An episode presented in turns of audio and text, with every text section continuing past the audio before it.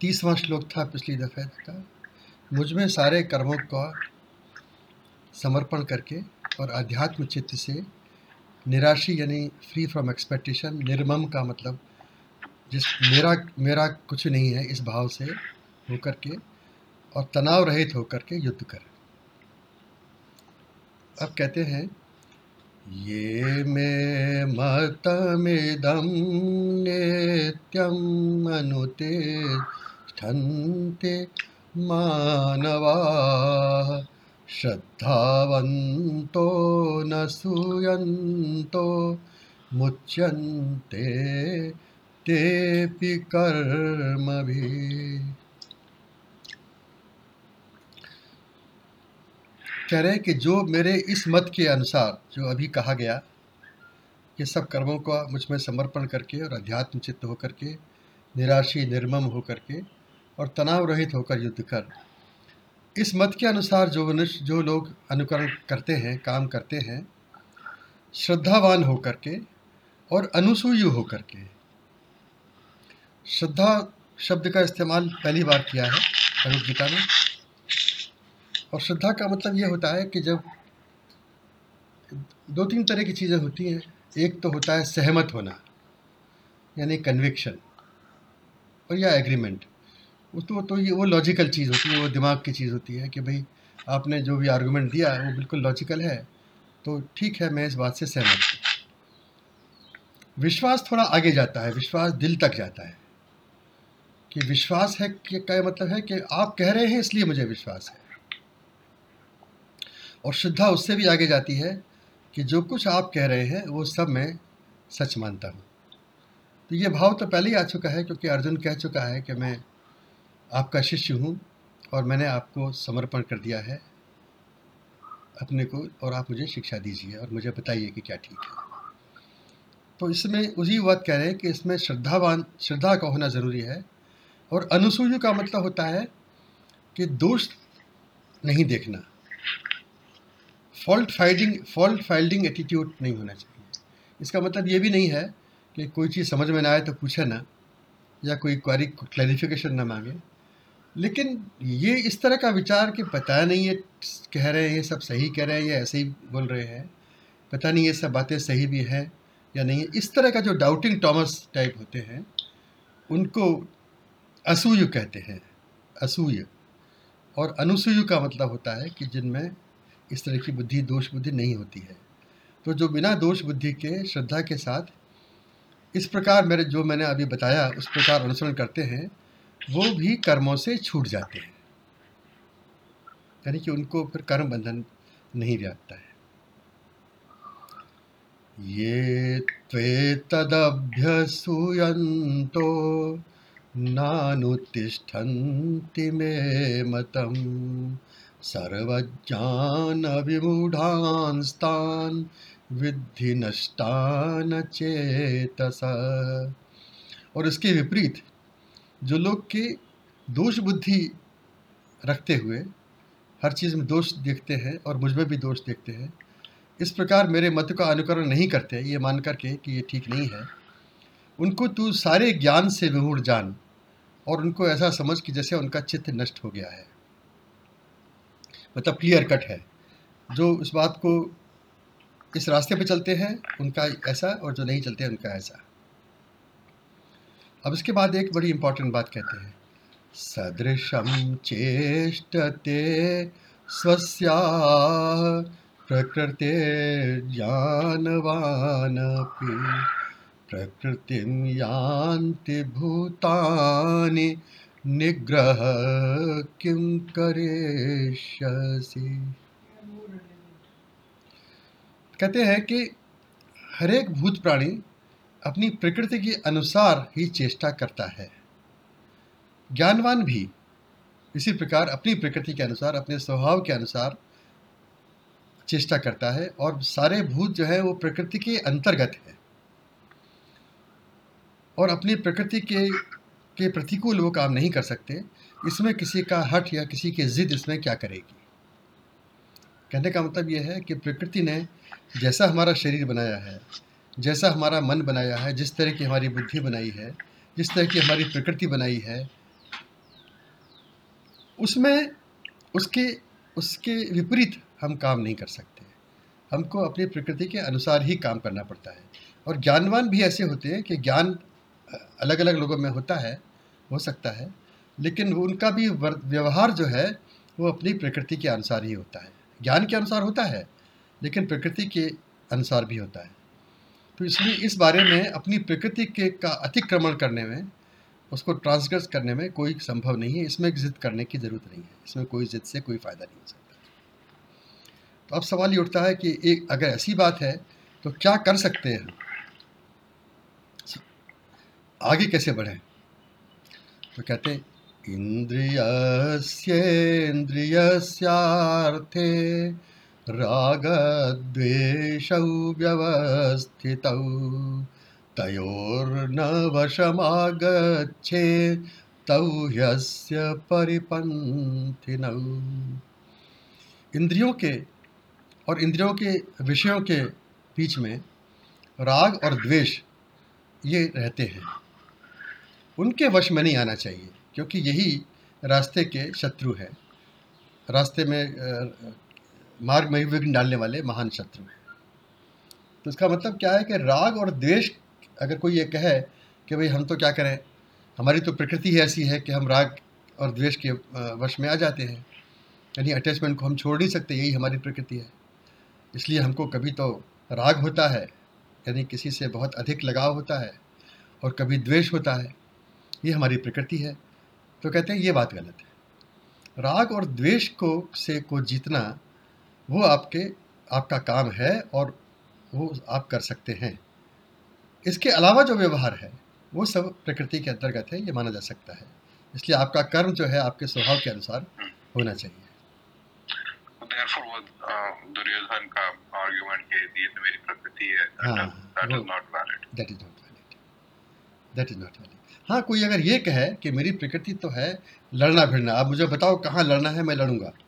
दूसरा कहता है, मेरी प्रकृति यह है कि भाई मुझको तो व्यापार बुद्धि जो है मेरे में ज़्यादा है तो मेरा दिमाग वहाँ ज़्यादा चलता है तो आप उसका कुछ काम बताएँ, ज़्यादा अच्छी तरह कर सकूँगा। वो प्रकृति है। लेकिन हर चीज़ में और राग और द्वेष को छोड़ करके फिर अपने कार्य कर्म को करना, ये अपने वश में हमेशा ही होता है। श्रेयान् स्वधर्मो विगुणः परधर्मात् स्वनुष्ठितात्। स्वधर्मे निधनं श्रेय परधर्मो भयावह। अब उन्होंने जो प्रकृति के अनुकूल जो कर्म है, अपनी प्रकृति के, अपने स्वभाव के अनुकूल जो कर्म है, अपनी एप्टीट्यूड के, उसको स्वधर्म कहा है। तो कहते हैं कि चाहे वो चाहे वो ऊपर से दिखाई देने में वो गुण रहित हो अच्छा ना मालूम पड़े, लेकिन फिर भी स्वधर्म कल्याणकारक है। परधर्म के अनुसार, परधर्म का मतलब वो है कि अपनी प्रकृति के प्रतिकूल जो है, अपनी एप्टीट्यूड के अलग से अलग जो है, उसको परधर्म कहा है। तो क्यों अच्छा है वो स्वधर्म? क्योंकि स्वनुष्ठितात, क्योंकि उसका अनुष्ठान आप ठीक तरह से कर सकते हैं। आपका शरीर, मन और बुद्धि इत्यादि सब इसी प्रकार बनाई गई है कि आप उसको उसको अच्छी तरह से कर सकते हैं। और यहाँ तक कहा है कि स्वधर्म निधनम श्रेय। स्वधर्म करते करते अगर मृत्यु भी हो जाए तब भी वो कल्याणकारी है। मगर पर धर्म जो है वो भयानक है। क्योंकि वो आप कर ही नहीं सकते। इसलिए वो आपका काम है ही नहीं। वो प्रकृति ने किसी और को बनाया है उस काम के लिए। तो उसमें पढ़ कर के आप जो है वो उस वो काम को भी ठीक से नहीं कर पाएँगे और अपना जो काम करना है उससे भी जाएँगे। तो ये उन्होंने तो ये जो इम्प्लीकेशन मतलब इज़ इट मेनली फॉर मतलब प्रकृति जब कहते हैं तो is it mainly pertaining to humankind और इज़ दिस आल्सो इंडिकेटिंग के the vast number of species and animals they all have their own मतलब प्रोपेंसिटी प्रकृति और उस उसी उसी हिसाब से वो चलेंगे और और और फॉर दैट मैटर लेकिन मतलब the question of free will or doing something deliberately is, is does not apply. So therefore, it is only for uh, those that have that have that have uh, that have control over their free will, I suppose. हाँ वो तो जो बाकी जो human के अलावा जो लोग हैं वो तो अपनी प्रकृति के अनुसार चलेंगे ही। लेकिन उनमें वो ये नहीं कर पाएँगे कि राग और द्वेष के, के आ, को जीत सकें। क्योंकि वो वो ताकत प्रकृति ने उनमें दी ही नहीं है। और मनुष्य में वो ताकत दी हुई है कि वो प्रकृति के अनुसार काम करते हुए और राग और द्वेष से अलग रह सकता है, अभ्यास करके उनको जीत सकता है, मन को नियंत्रण में रख सकता है और राग द्वेष से मुक्त होकर के, आसक्ति से मुक्त होकर के अपना कर्तव्य अच्छी तरह से कर सकता है बिना उसमें फंसे हुए। लेकिन मनुष्य के अलावा जो है, एक तो उनमें वॉल्यूशन भी कितना है, ये भी कहना मुश्किल है। बाकी लोग कितना वॉल्यूशन उसमें है कि उनको उनके लिए कोई इसीलिए you can say that you can say that कि उनमें राग द्वेष है और ऑल्सो यू कैन से कि उनमें जो कुछ भी है वो प्रकृति ने उनको ज़िंदा रहने के लिए और और प्रोक्रिएशन के लिए वो जो ज़रूरी समझा है वो दिया है और वो उनमें अपना स्वतंत्र निर्णय लेने की शक्ति बहुत कम है। और एक और बात है कि बाकी जो मनुष्य के अलावा जो लोग हैं, उनके लिए शास्त्रों में ये कहा गया है कि ये पाप कर ही नहीं सकते। ना पाप कर सकते हैं ना पुण्य कर सकते हैं। क्योंकि अच्छा बुरा समझने की उनमें शक्ति नहीं है। तो वो तो सिर्फ़ अपने पुराने कर्मों को भोगने के लिए आए हैं। इस तरह से कहा गया है। तो उनमें प्रकृति ने ये शक्ति रखी नहीं है कि जिसमें कि वो अपने ज़िंदगी को कायम रखने के अलावा और जो प्रोक्रिएशन के अलावा और आगे की सोच सकें कि अब अल्टीमेट ट्रुथ क्या है अल्टीमेट नॉलेज क्या है और हमारा लक्ष्य क्या है, हम कौन हैं, क्या है, ये सब चीज़ें उनमें प्रकृति ने रखी ही नहीं है। इसलिए वो अपना अपना काम करते हैं प्रकृति के अनुसार, जैसा भी होता है। और उनको कभी दोष, न न कभी उनको दोष लगता है, न कभी उनको पुण्य का कोई फ़ायदा होता है।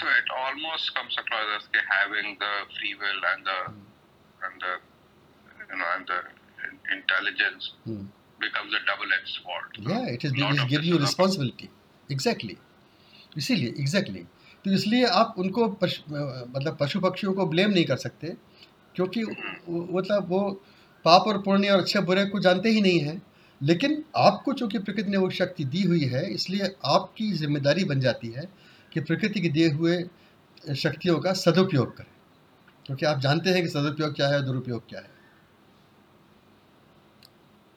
तो इसीलिए प्रकृति के अधीन तो सभी हैं, लेकिन प्रकृति के अधीन होते हुए भी कह रहे हैं कि राग और द्वेष के वश में नहीं होना चाहिए और अपना जो कार्य है, जो यज्ञ है, वो करना चाहिए। अब इतना सुनने के बाद में अर्जुन को लगा, ये तो बड़ी क्लियर कट बात हो गई और बहुत ही क्लियर हो गया और क्लियर तो वैसे भी होता था। तो अब वो पूछता है, अर्जुन उवाच अथ केन प्रयुक्तोऽयं पापं चरति पूरुषः। अनिच्छन्नपि वार्ष्णेय बलादिव नियोजितः। तो हे वार्ष्णेय हे कृष्ण, फिर ये बताइए कि फिर पुरुष पाप करता ही क्यों है? और इसमें तो ऐसा लगता है कि जैसे कि कोई उसको ज़बरदस्ती पाप में लगा देता है। उसकी इच्छा न होने पर भी। ऐसा मालूम पड़ता है मुझको तो क्योंकि इतना कौन, जब जब हर आदमी, इस बात को अक्सर, हम भी अक्सर पूछते हैं लोगों से कि भाई देखो, ज़्यादातर लोग ये जानते हैं कि अच्छे कर्म का फल अच्छा होता है, बुरे कर्म का फल बुरा होता है। जो लोग पुनर्जन्म विश्वास नहीं करते, वो भी इस बात में विश्वास करते हैं कि अच्छे कर्म का नतीजा अंततः है अल्टीमेटली अच्छा ही होता है, बुरे का बुरा। वो जो पूर्व जन्म विश्वास करते हैं, वो तो पक्का विश्वास करते हैं कि इस जन्म में नहीं तो अगले जन्म में, किसी भी जन्म में उसका फल आपको मिलेगा ही मिलेगा। तो जब ऐसा है तो लोग फिर बुरा काम करते ही क्यों हैं? वही प्रश्न अर्जुन ने एक तरह से पूछा है कि जब ये सब बात इतनी क्लियर है, जो आप बता रहे हैं तो बड़े बड़े बुद्धिमान भी लोग भी क्यों पाप करते हैं? दुर्योधन में कोई बुद्धि की कमी तो नहीं थी, शकुनी में कोई बुद्धि की कमी तो नहीं थी। तो बुद्धि होते हुए भी वो इस प्रकार क्यों पाप करते हैं? और कौन वो है जो कि उनको इच्छा न होते हुए भी ज़बरदस्ती उनको पाप में लगा देता है? श्री भगवान उवाच। काम एष, क्रोध एष, रजो गुण समुद्भव, महाशनो महापाप्मा, विद्ये नमिह वैरिणम। श्री भगवान ने कहा कि ये काम ही ये है। ये जो शत्रु तुम पूछ रहे हो कि कौन बल बलपूर्वक मनुष्य को पाप में लगा देता है तो वो काम है। काम का मतलब होता है डिज़ायर इच्छा। और उसी का उल्टा क्रोध है, जब इच्छाएँ पूर्ण नहीं होती तो क्रोध होता है तो काम और क्रोध एक ही चीज़ है। तो भगवान के श्लोक से यही मतलब निकलता है कि ये काम है, ये क्रोध है। काम एश क्रोध एश ये काम है, ये क्रोध है और ये रजोगुण से उत्पन्न हुआ है और ये कभी तृप्त नहीं हो सकता, इसको कभी संतुष्ट नहीं किया जा सकता और ये महापापी है और इस विषय में तुम इसी को वेरी जानो। अब ये समझने की बात है कि इच्छाओं का ओरिजिन क्या है। तो इस बारे में यूँ समझना चाहिए कि जो हमारा जो डिवाइन है, वही हमारी इनर मोस्ट रियलिटी है और उस उस वो हमारा रियल सेंटर है। और वहीं से जो, सब जो जो डिवाइन विल है, वो वहीं से निकलती है और आगे फैलती है लहर की तरह से। लेकिन हमारा जो ईगो है, वो फॉल्स सेल्फ है, वो अपना एक फॉल्स सेंटर बना देता है। और उसमें जो उससे जो चीज़ें निकलती हैं मोटिवेशन निकलते हैं, उनको इच्छाएँ कहते हैं डिज़ायर कहते हैं। तो वो जब डिज़ायर्स अगर वो बाई चांस अगर डिवाइन विल के के अनुरूप हुई, तब तो ठीक है। लेकिन ज़्यादातर तो वो काटेंगे ही जब एक सेंटर से वेव निकल रही है, दूसरे सेंटर से दूसरी निकल रही है तो ज़्यादातर तो एक दूसरे को को कॉन्फ्लिक्ट ही करेंगे। इसलिए कहा जाता है कि इच्छाएँ जो है हमेशा मिसगाइड करती है। यहाँ इच्छा से मतलब definitely we should distinguish between necessities and desires ये तो है ही। लेकिन जो मन में इच्छा होती है कि भाई ये करो, वो करो, ये करो, और इच्छाओं का कोई गोल नहीं होता। अल्टीमेटली क्या क्या मिल रहा है, वो नहीं होता है। तो ये जो काम है, जो कि इच्छा इच्छा शक्ति के रूप में होता है, और वो काम जो है, वो आसक्ति के ही से ही उत्पन्न होता है, क्योंकि इच्छाएँ भी आसक्ति से ही उत्पन्न होती हैं। वो फॉल्स सेंटर जो है ईगो का, वो भी आसक्ति से ही उत्पन्न हुआ है। या सॉ, या ये कहना चाहिए कि उससे आसक्ति उत्पन्न हुई है। तो इसलिए वही इस बारे में दोषी है, वही दुश्मन है, बहुत बड़ा। धूमे नाव्रियते यथा दर्शो मलेन च।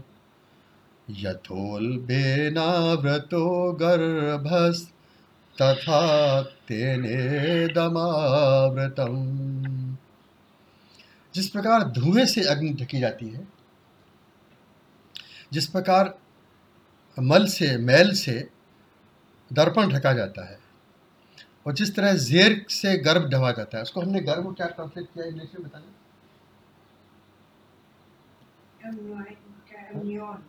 हाँ, तो उसी तरह से ये इससे ढका हुआ है यानी कि ज्ञान इस काम से ढका हुआ है। अब देखने की बात यह है कि धुआँ जो है आग से ही पैदा होता है और उसी को ढक लेता है। सब, जब दर्पण, जब मल से ढका जाता है तो वो मल एक तरह से बाहर की चीज़ होती है। लेकिन वो जब जब दर्पण को ढक लेती है तो उसमें प्रतिबिंब दिखाई देना बंद हो जाता है। इसी तरह से जब काम ढक लेता है हमको तो हमको उसमें आत्मा का दर्शन नहीं हो पाता। उसी प्रकार से गर्भ को जेर ढक लेता है तो उससे वही जेर उसका पोषण करता है, लेकिन फिर भी उसके वास्तविकता को ढक लेता है। तो इसी प्रकार जो इच्छाएँ हैं, काम है, काम भी एक ईश्वर की कृति है, ये कोई मनुष्य की बनाई हुई चीज़ नहीं है। लेकिन इसका जब सदुपयोग नहीं होता, तब वो उस सत्य को ढक लेता है। इसी प्रकार जो काम ने इस ज्ञान को या सत्य को ढका हुआ है। आवृतम ज्ञान में तेन ज्ञानिनो नित्य वैरिणा काम रूपेण दुष्पूरेण नलेन च। और ये जो है ज्ञानियों का नित्य वैरी है। कोई भी ज्ञानी, बड़े से बड़ा ज्ञानी, ये न समझे कि अब तो मैंने काम को जीत लिया तो अब मुझे कोई चिंता नहीं है। ये नित्य वैरी है, ये कभी भी सिर उठा सकता है। बड़े से बड़े ज्ञानी का और इसने ज्ञान को ढका हुआ है और ये काम रूप है। काम रूप के दो अर्थ हुए। एक तो ये अर्थ हुआ कि इस शत्रु का नाम काम है, यानी काम के रूप में ये शत्रु है। एक काम रूप का मतलब ये हुआ कि ये कोई भी रूप धारण कर सकता है। किसी भी रूप रूप बदल करके आ सकता है। ये ऐसा राक्षस है जो कोई भी रूप धारण करके आ सकता है और हमको धोखा दे सकता है। और ये एक प्रकार से इस तरह की अग्नि के समान है जो कि कभी संतुष्ट नहीं हो सकती। अग्नि में जितना भी आप हव, वो डालें, हवन की सामग्री, वो और बढ़ती ही जाएगी, कभी संतुष्ट नहीं होगी। तो हे अर्जुन, ये इस प्रकार की चीज़ है कि अग्नि के समान कभी भी पूर्ण न होने वाला, ज्ञानियों का ये नित्य वैरी, ये काम रूप, जो कि कोई भी रूप धारण कर सकता है, इसके द्वारा ये ज्ञान, जो असली ज्ञान है, वो हमेशा ढका रहता है। इन्द्रियाणि मनोबुद्धिरस्याधिष्ठानमुच्यते। एतैर्विमोहयत्येष ज्ञानमावृत्य देहिनम। इंद्रियाँ मन और बुद्धि, ये से इसके निवास स्थान कहे जाते हैं। यहाँ ये वास करता है।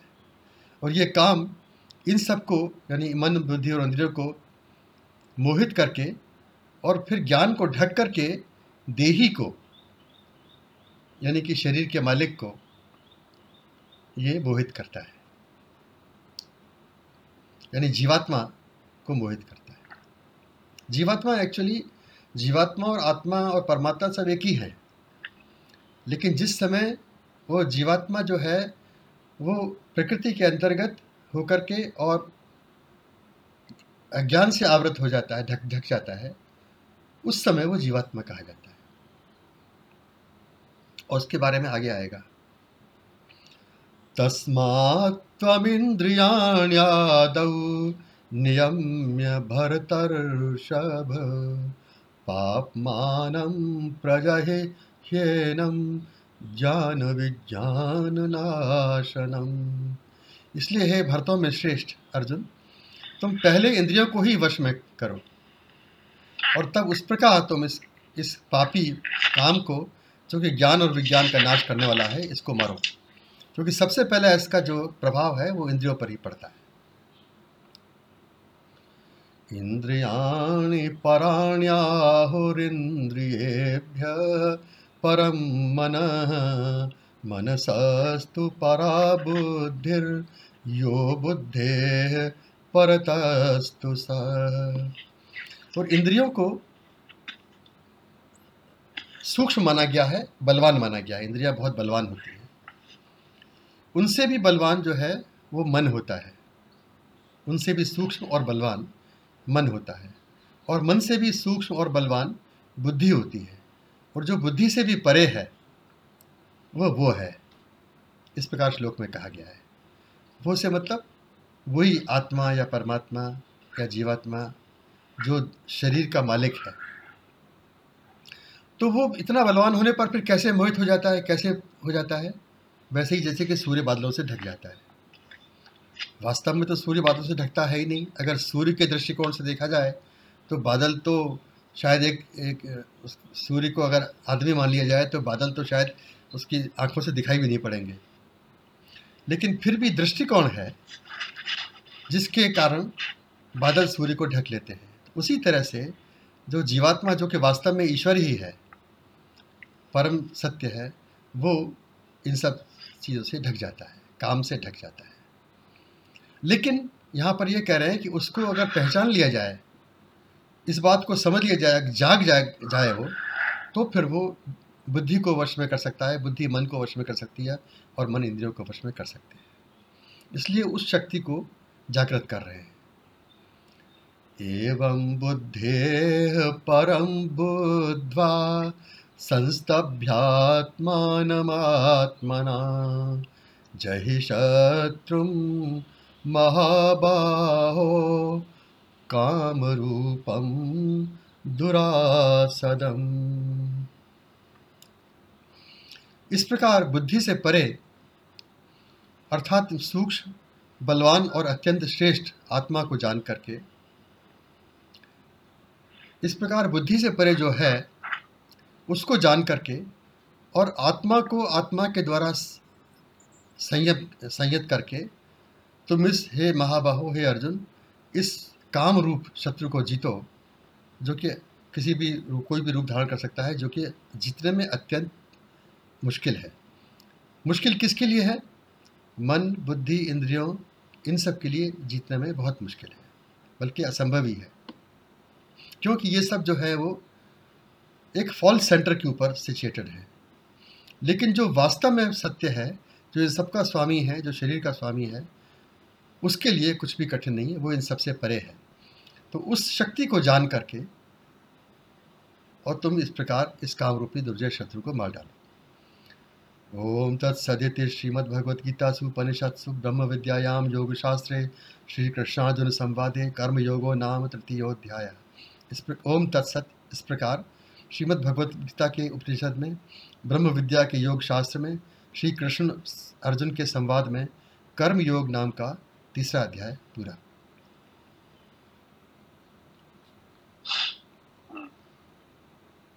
अब चौथे अध्याय में अर्जुन ने कोई प्रश्न नहीं पूछा है।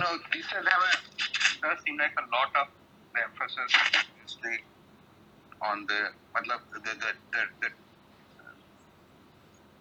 the, two things that are, that are trying to be achieved is एक तो of course how to control you know इच्छाओं को कैसे कंट्रोल किया जाए और और मन और बुद्धि और इंद्रियों को भी कैसे कंट्रोल किया जाए लेकिन the other thing is के but then also कर्म योग की बात करी जा रही है मतलब that also does not mean withdrawing from your duties so those are the two otherwise they can both uh, मतलब uh,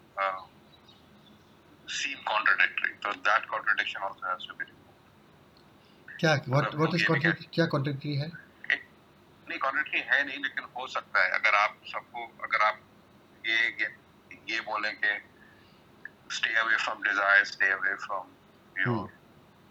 मतलब the the इंद्रियों के प्रभाव से आप दूर रहिए hmm. तो एक उसका कॉन्सिक्वेंस ये भी हो सकता है कि लोग अपने कर्म से विड्रॉ कर जाए हाँ, इसी इसीलिए इसीलिए कहा गया था कि बुद्धि वेग नहीं जाना चाहिए और उनको डिस्टेबलाइज नहीं करना चाहिए जो कि अभी आसक्ति में और नॉर्मल नॉर्मल ह्यूमन बींग्स जो हैं वो जिस तरह से जहाँ भी जिस स्थिति में हैं उस स्थिति में उन, उनको डिस्टेबलाइज नहीं करना चाहिए हम्म। उन्हें बुद्धि भेद नहीं लेकिन even after achieving the state right hmm. of that Krishna Bhagavan is recommending he is recommending कि आप कर्म करें मतलब हम्म। तो वही हम कह रहे हैं मतलब मैंने understand all this what I am saying इसके ट्विन गोल है एक तो कि आप इंद्रियों पे कंट्रोल करें लेकिन कर्म भी करते रहें। तो that those are those both achieving both is I think इंद्रियों पे सिर्फ़ इतना कंट्रोल करें कि आसक्ति न होने पाए। बाकी तो इंद्रियाँ अपना काम करेंगी। Because a lot of the time the motivation of a lot of karma is of course desires. hmm. and and you know, and then तो how do you not have desires and yet continue to live? हाँ, वही बताया ना कि ये समझना चाहिए कि हम दुनिया में आए हैं तो अपनी इच्छाओं को पूर्ण करने के लिए नहीं आए हैं बल्कि इस संसार में कुछ काम करने के लिए आए हम एक इंस्ट्रूमेंट हैं और हम कोई काम करने के लिए आए हैं ये नहीं कि हम अपने अपनी डिज़ायर्स को कंट्रोल को सेटिस्फाई करने के लिए नहीं आए हैं।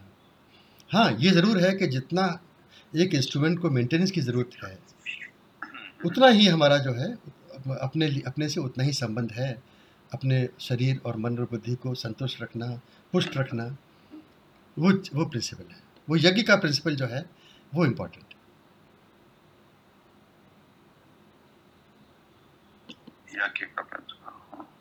तो अब ये चौथा अध्याय शुरू हो रहा है कि भगवान श्री भगवान भगवान ने कहा इसमें एक नया फैक्टर आएगा।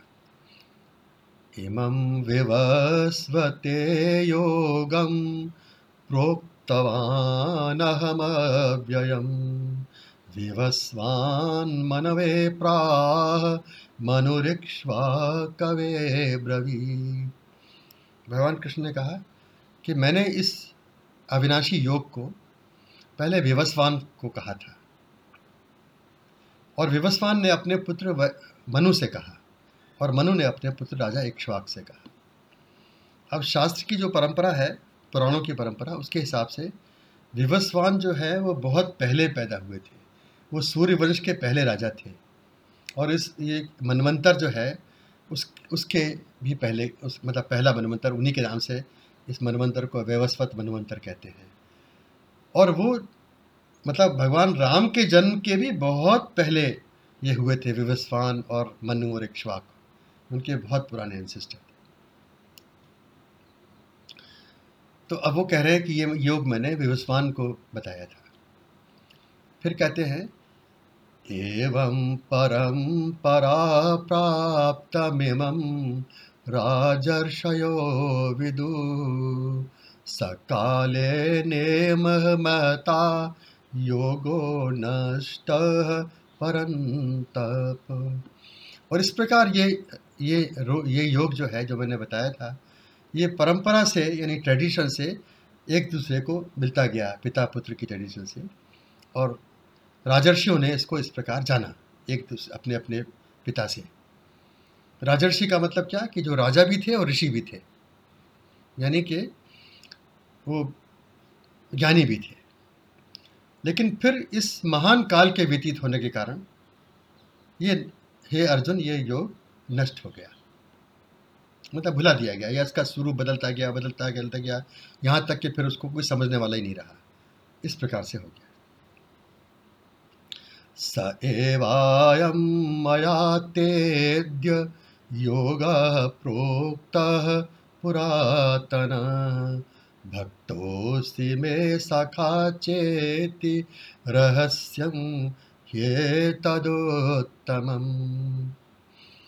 वही योग मैंने, आज वही पुरातन योग मैंने, आज तुझको सुनाया है। तू मेरा भक्त है और मेरा सखा है, ये उत्तम रहस्य है।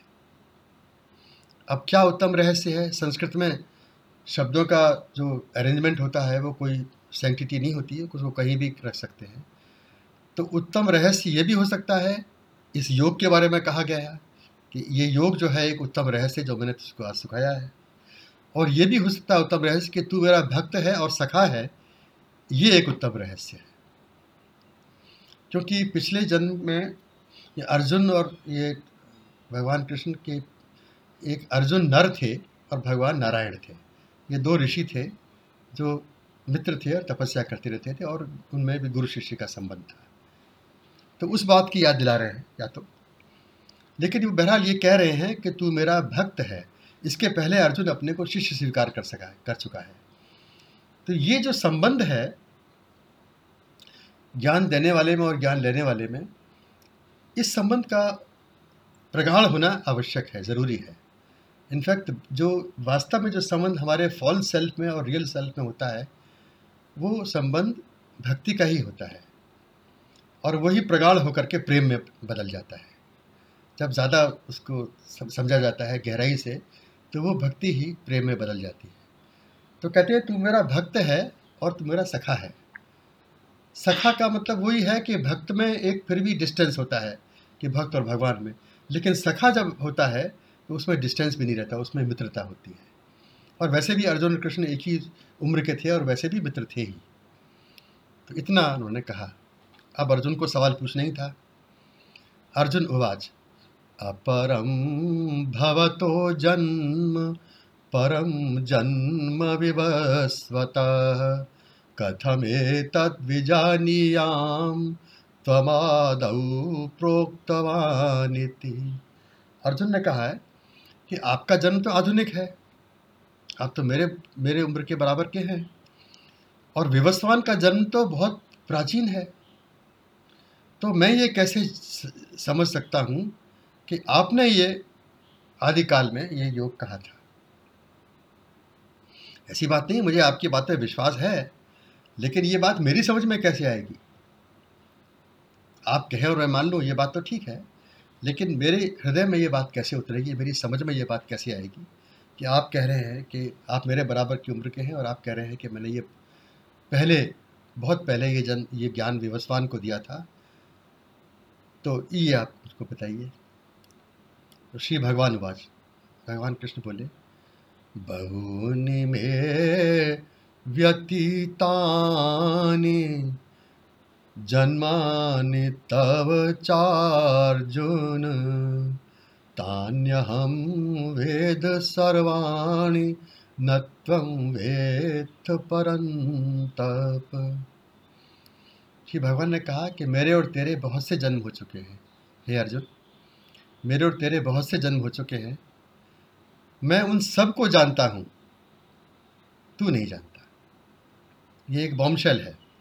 मतलब कोई एक कहे कि मुझको पिछले जन्म की याद है, या पिछले एक, दो जन्म की, तीन जन्म की याद है। वो कहते हैं, मैं सब जन्मों को जानता हूँ, मेरे और तेरे दोनों। और तू नहीं जानता है।